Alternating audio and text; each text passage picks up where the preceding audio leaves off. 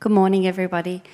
The Bible reading this morning is from the second, second Timothy, 2 Timothy, um, chapter 3, verses 12 through to 17. In fact, everyone who wants to live a godly life in Christ Jesus will be persecuted, while evil men and impostors will go from bad to worse, deceiving and being deceived. But as for you, continue in what you have learned and and have become convinced of, because you know those from whom you learned it, and how from infancy you have known the Holy Scriptures, which are able to make you wise for salvation through faith in Christ Jesus. All Scripture is God breathed and is useful for teaching, rebuking, correcting, and training in righteousness, so that the man of God may be thoroughly equipped for every good work.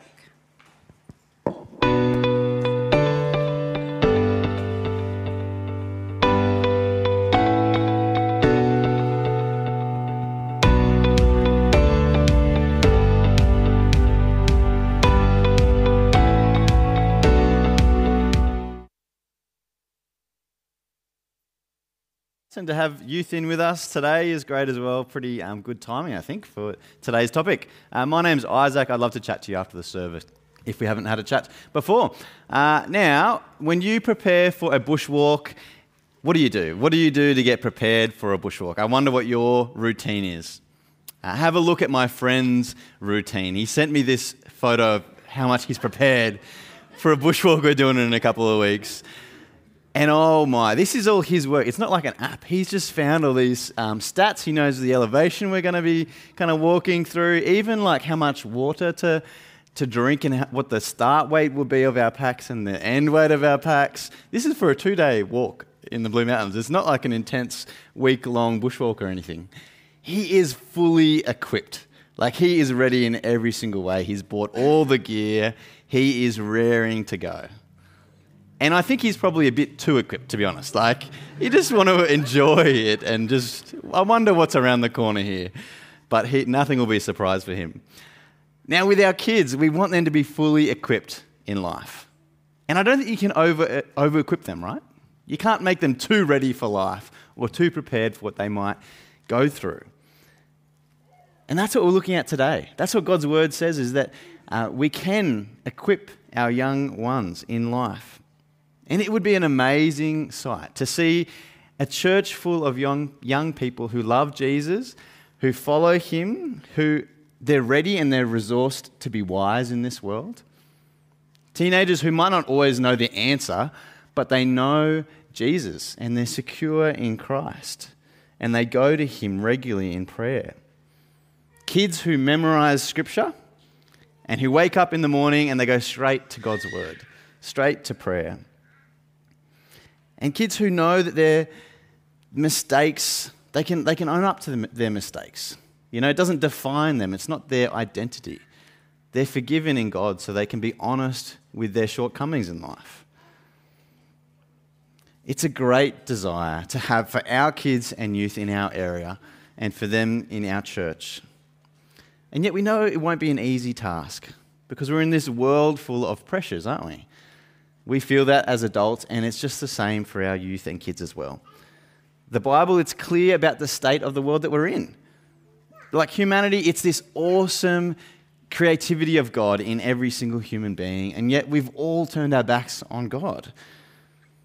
What a broken place we live in, with so many problems, so many dysfunctions. And it's true for our kids and our youth as well, even while it might look slightly different for them. And this passage, it mentions a few different pressures on people in our world. It talks about persecution and evildoers around us and those who are themselves deceived and they deceive others. In verse 12, it declares that everyone who wants to live a godly life in Christ Jesus will be persecuted. Now, this doesn't mean that every person we encounter, you know, will persecute us for following Jesus, especially in Australia many people will respectfully disagree with us. Many people might challenge us or simply not want to be that close with us. And yet, at times, we might experience direct persecution for following Jesus. It might be hatred or being treated poorly for following Christ. And clearly, it's a lot less common in our part of this world. Uh, there are so many parts of this world where brutal persecution is the daily expectation, the daily battle of believers, and we ought to be reminded to pray for them, lift them up in prayer. In verse 13, Paul he reminds this young Timothy he tells him that there are evildoers in our world, that there are people who are not only deceive themselves, but they go on to deceive others. And these pressures are constant for every one of us. And look, later on today, Rach and I, we're going to be chatting about some of these pressures and sort of putting some flesh on it and applying it together. So look forward to that time. So, in this world full of all kinds of stresses and immorality, on our young ones, how do we equip them well for life? How might they be able to approach any situation wisely? And this kind of question, it slows us down to think about the best use of our time. Like, how are we going to invest in the next generation? And many people have sought to answer this question. You know, it might be through morals, through greater education, through, you know, being um, disciplined, like focusing on discipline, and uh, correcting their bad behavior, or maybe focusing on rewarding good behavior, affirming what is right. There are all kinds of ways people seek to do this. And look, I'm not a parent, and I can't even imagine how many resources you must have and how many opinions and ideas for how to equip your children. It must be overwhelming at times. I'm sure there are moments of uncertainty about which approach, approach is best, and, and probably the guilt that comes with that as well, right? See, we're in this world that's designed to kind of sell us the next thing, the next idea of how to approach a problem. And as we think about this idea of equipping the next generation, we're not so much thinking about areas of their life like academics or you know, their social skills or hobbies, that kind of thing.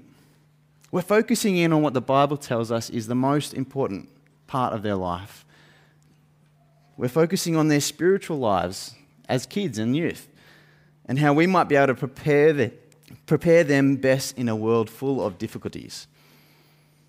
And in fact, if we equip them well in Jesus, that will flow out into the rest of their world, the rest of their lives. Uh, Jesus has this habit of just transforming our lives, kind of rearranging the furniture, and it kind of flows onto all different aspects of our lives. This passage it tells us we can be fully equipped Paul, he wants Timothy to be ready for whatever life will throw at him. And he gives him two ways to continue in Jesus by knowing the scriptures and by knowing those who taught him. So that's really what we're focusing on for the rest of this talk knowing the scriptures and knowing who has taught him and who has taught us. So, knowing scripture, we can be ready for life by knowing what God has given us. Verse 14, Paul instructs Tim to continue what he had learned from childhood, to continue in what he'd become convinced of, because you know those from whom you learned it, and how from infancy you've known the Holy Scriptures, and that they're able to make you wise for salvation in Jesus. See, the Bible is powerful and it transforms, and it transforms Timothy's life. We're told that it's all that we need for salvation. It also goes on to say that it, it equips us for every good work. So the Bible, it is all we need for salvation and for godliness. God, through His Spirit, He works in us to trust in what it says. Because it is God breathed, it is from God, not from man. That's the reason it's so crazy powerful and can just transform somebody's life. See, it originates from God, not from the mind of man. And as we try to disciple the next generation in Scripture, it's a great comfort to know that it's the words of Scripture that will convict them and change them and transform them. It's not up to us and how we might persuade them. We don't have to try to be the solution for their many problems in life, right? The Bible actually convicts people that it is true simply as they read it. Jesus taught us this in John 10. He says that my sheep hear my voice, and I know them, and they follow me. How awesome is that? See, God has made the Bible clear and compelling. So as we read it, those who are His will trust that it is true. It's not like we need some other resource or person to tell us that it is right. I mean, if you think about it for a moment, if you were told by somebody that the Bible is true and you believed it mainly because that person told you, well, then they're becoming your supreme authority, right? You might believe whatever they might say. But if you simply open God's word and read it and it, rings true for you, well, the Bible is your supreme authority. You'll go to it for the answers in life, not to a person or any other resource. It's soaking in God's word which will transform lives. And that really helps me as I think about youth ministry and kids ministry. We have lots of other elements in our structures, right? We have games and crafts and videos and all kinds of things. But we want to keep soaking our young ones in God's word because that is the power to transform. Now, we've been thinking about how precious and how powerful God's word is to us. And if we really, really believe this practically, well, it would just come up in all kinds of situations in our lives. And even this passage talks about how Scripture will be used in all kinds of situations. It describes how it's useful for teaching, for rebuking, correcting, and training in righteousness. See, what a great task we have to kind of disciple the younger generation, to show them what it means to follow Jesus. And in this broken world, it's vital that we have aunties, that we have parents, that we have teachers and leaders, all kinds of people investing in the next generation. And we have everything we need to do as well to equip them fully in the Bible. So, in our families, in our church, might we teach young ones the content of the Bible brick by brick? And that's often what it looks like at youth, just trying to get one point across, brick by brick. We persuade them that it's true, that it's good, that it makes sense. See, we want them to have a deep conviction that it is good for them. And what an encouragement it is to me to hear that this is happening day to day in our many families in our church as well. Now, the discipleship of the next generation, it has always happened in the people of God, in this group of believers. You see this in the Old Testament. See, Israel, they were commanded in Deuteronomy 3.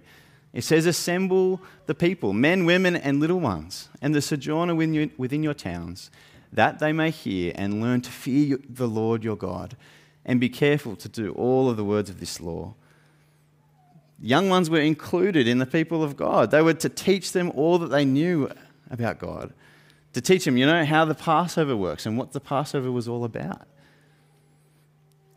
And that's how we come to see that, look, kids' church and garage, they're not like a holding place for kids until they can come and join in the service, right? They belong in our community. I actually love weeks when we have garage come and join in the service to, to show this point. It's not like we, you know, treat them as mini pagans until they kind of grow up old enough and then they can join us in this group. We, we treat them as people who belong. We accept them in our group and we just continue to disciple them year after year. We're looking for, you know, those developmentally appropriate signs of faith. We want to see at different points in their lives that they are trusting in Jesus, appropriate to how old they are and their abilities in life. And if our young ones know Scripture, they'll understand that they don't have to seek evil out. In fact, God will change their desires to love what is good and right and pure and holy. God will change them not to be so concerned about deceiving others or lying to get ahead or to seem impressive. God will help them. The grace of Jesus will shape them to be honest in life and they can own their mistakes, their regrets in life, realizing that God, He is full of mercy and forgiveness for them. Scripture will equip them in life. But Scripture needs to be taught by someone, right? It needs to be mediated to us by somebody. And verse 14, Timothy, he's, he teaches, he is taught to continue in Jesus by those who he's learnt from. And actually, Elsewhere in Timothy, we hear the names of those who taught him the gospel. So, for us too, we're to equip kids and youth for life. we want them to know us as well, not just to know scriptures.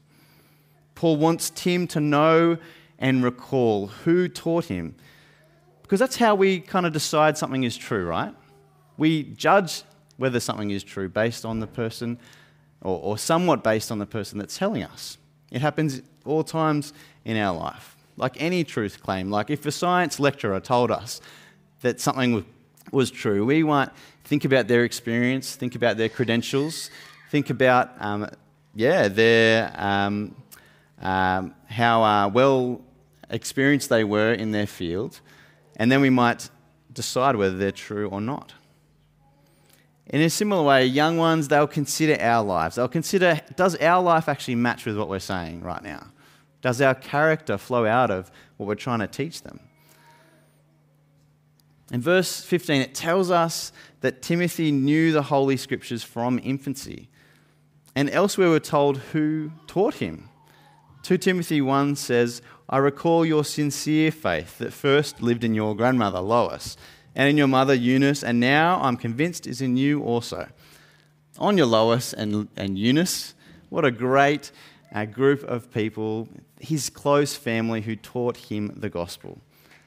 And while we, and while we have direct mention here of his family members, we must uh, realize that it was the whole church family that would have brought Timothy up to know about Jesus, right?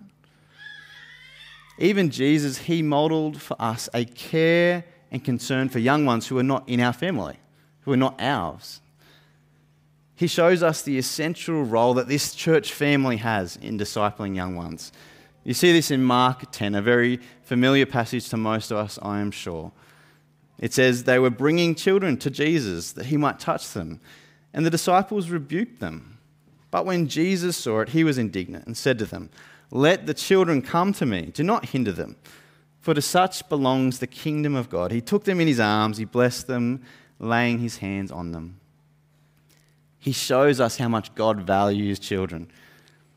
And amidst this pagan world, that was a big deal. They didn't always have a high regard for kids. But God shows us that they're unique, that they're precious to Him. And His view was really quite incredible for the time in the ancient Roman world, children they were often seen as a bit of a nuisance, right? And I'm sure we never ever kind of stray into thinking that about kids. We're very different, I'm sure. But Jesus, he shows that deep kind of care for kids. And the Apostle Paul continues on in the same way.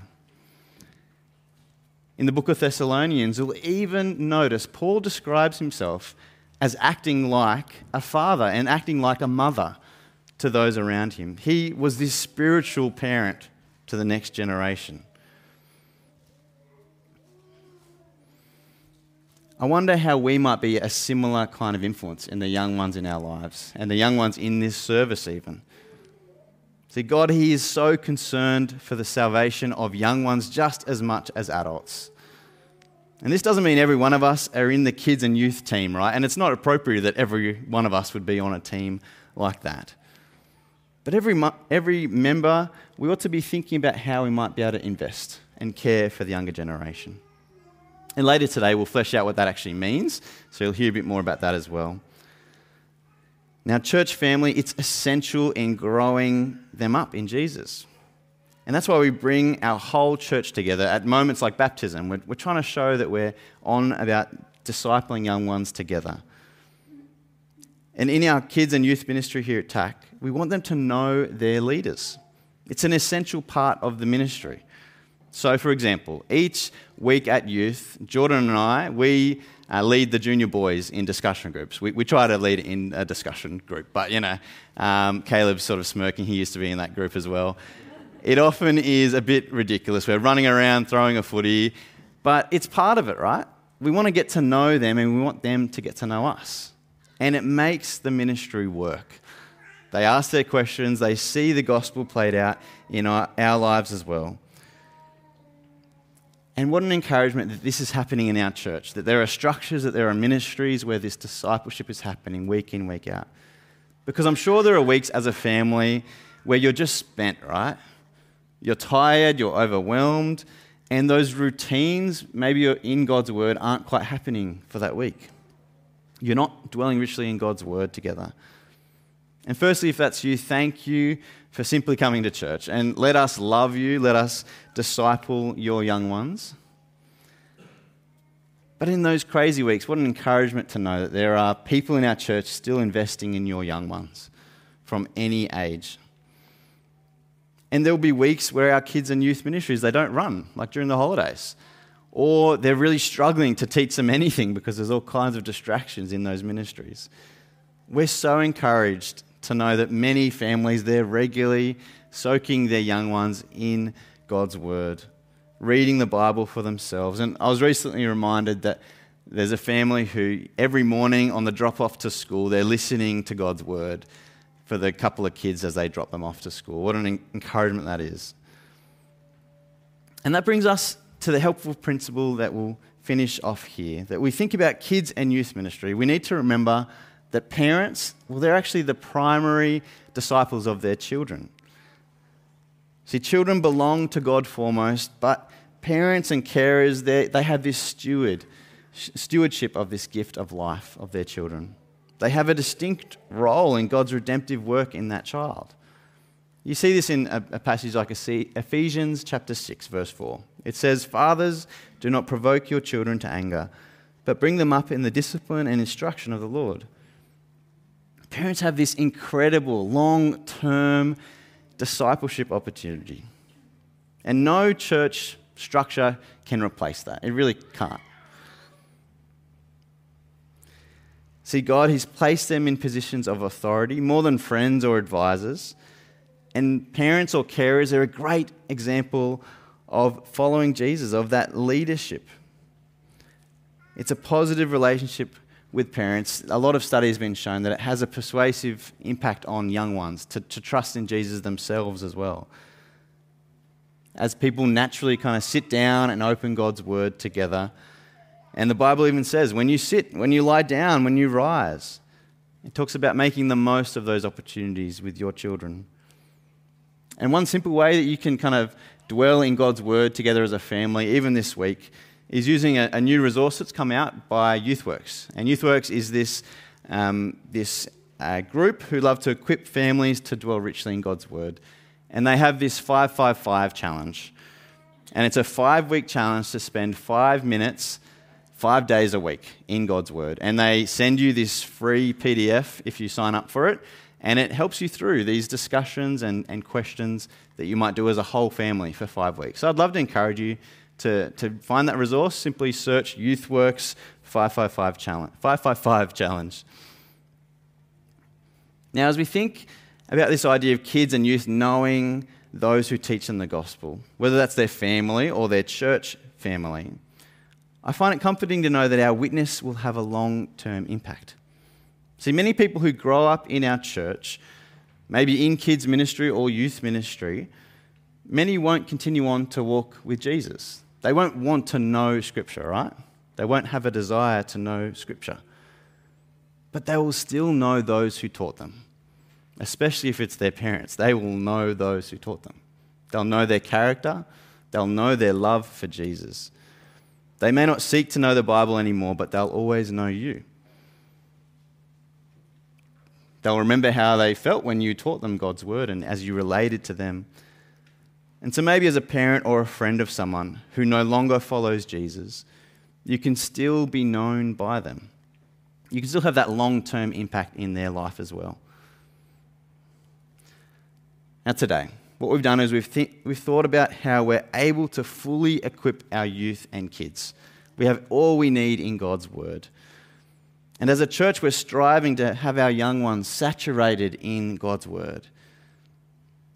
And we're actually going to watch a video now of a couple of people who, well, one uh, person particularly who is doing this, is discipling the next generation. Uh, so do be encouraged by this video. And then after this video, Rach and I will come back up and we'll try to land this and, and give a few more ideas of how we can keep thinking about this idea. Uh, but before all this, let's finish this time in God's Word in prayer before we watch this video together. Do pray with me. Our dear Father, we thank you so much that you care for kids and youth. Help us to care for kids and youth. Help us to be intentional as we disciple them. Whether we're parents or uncles or aunties or people in this church, might we have a great desire to see young ones who love you, who know Scripture, and we know them. And it's in Jesus' name we pray. Amen.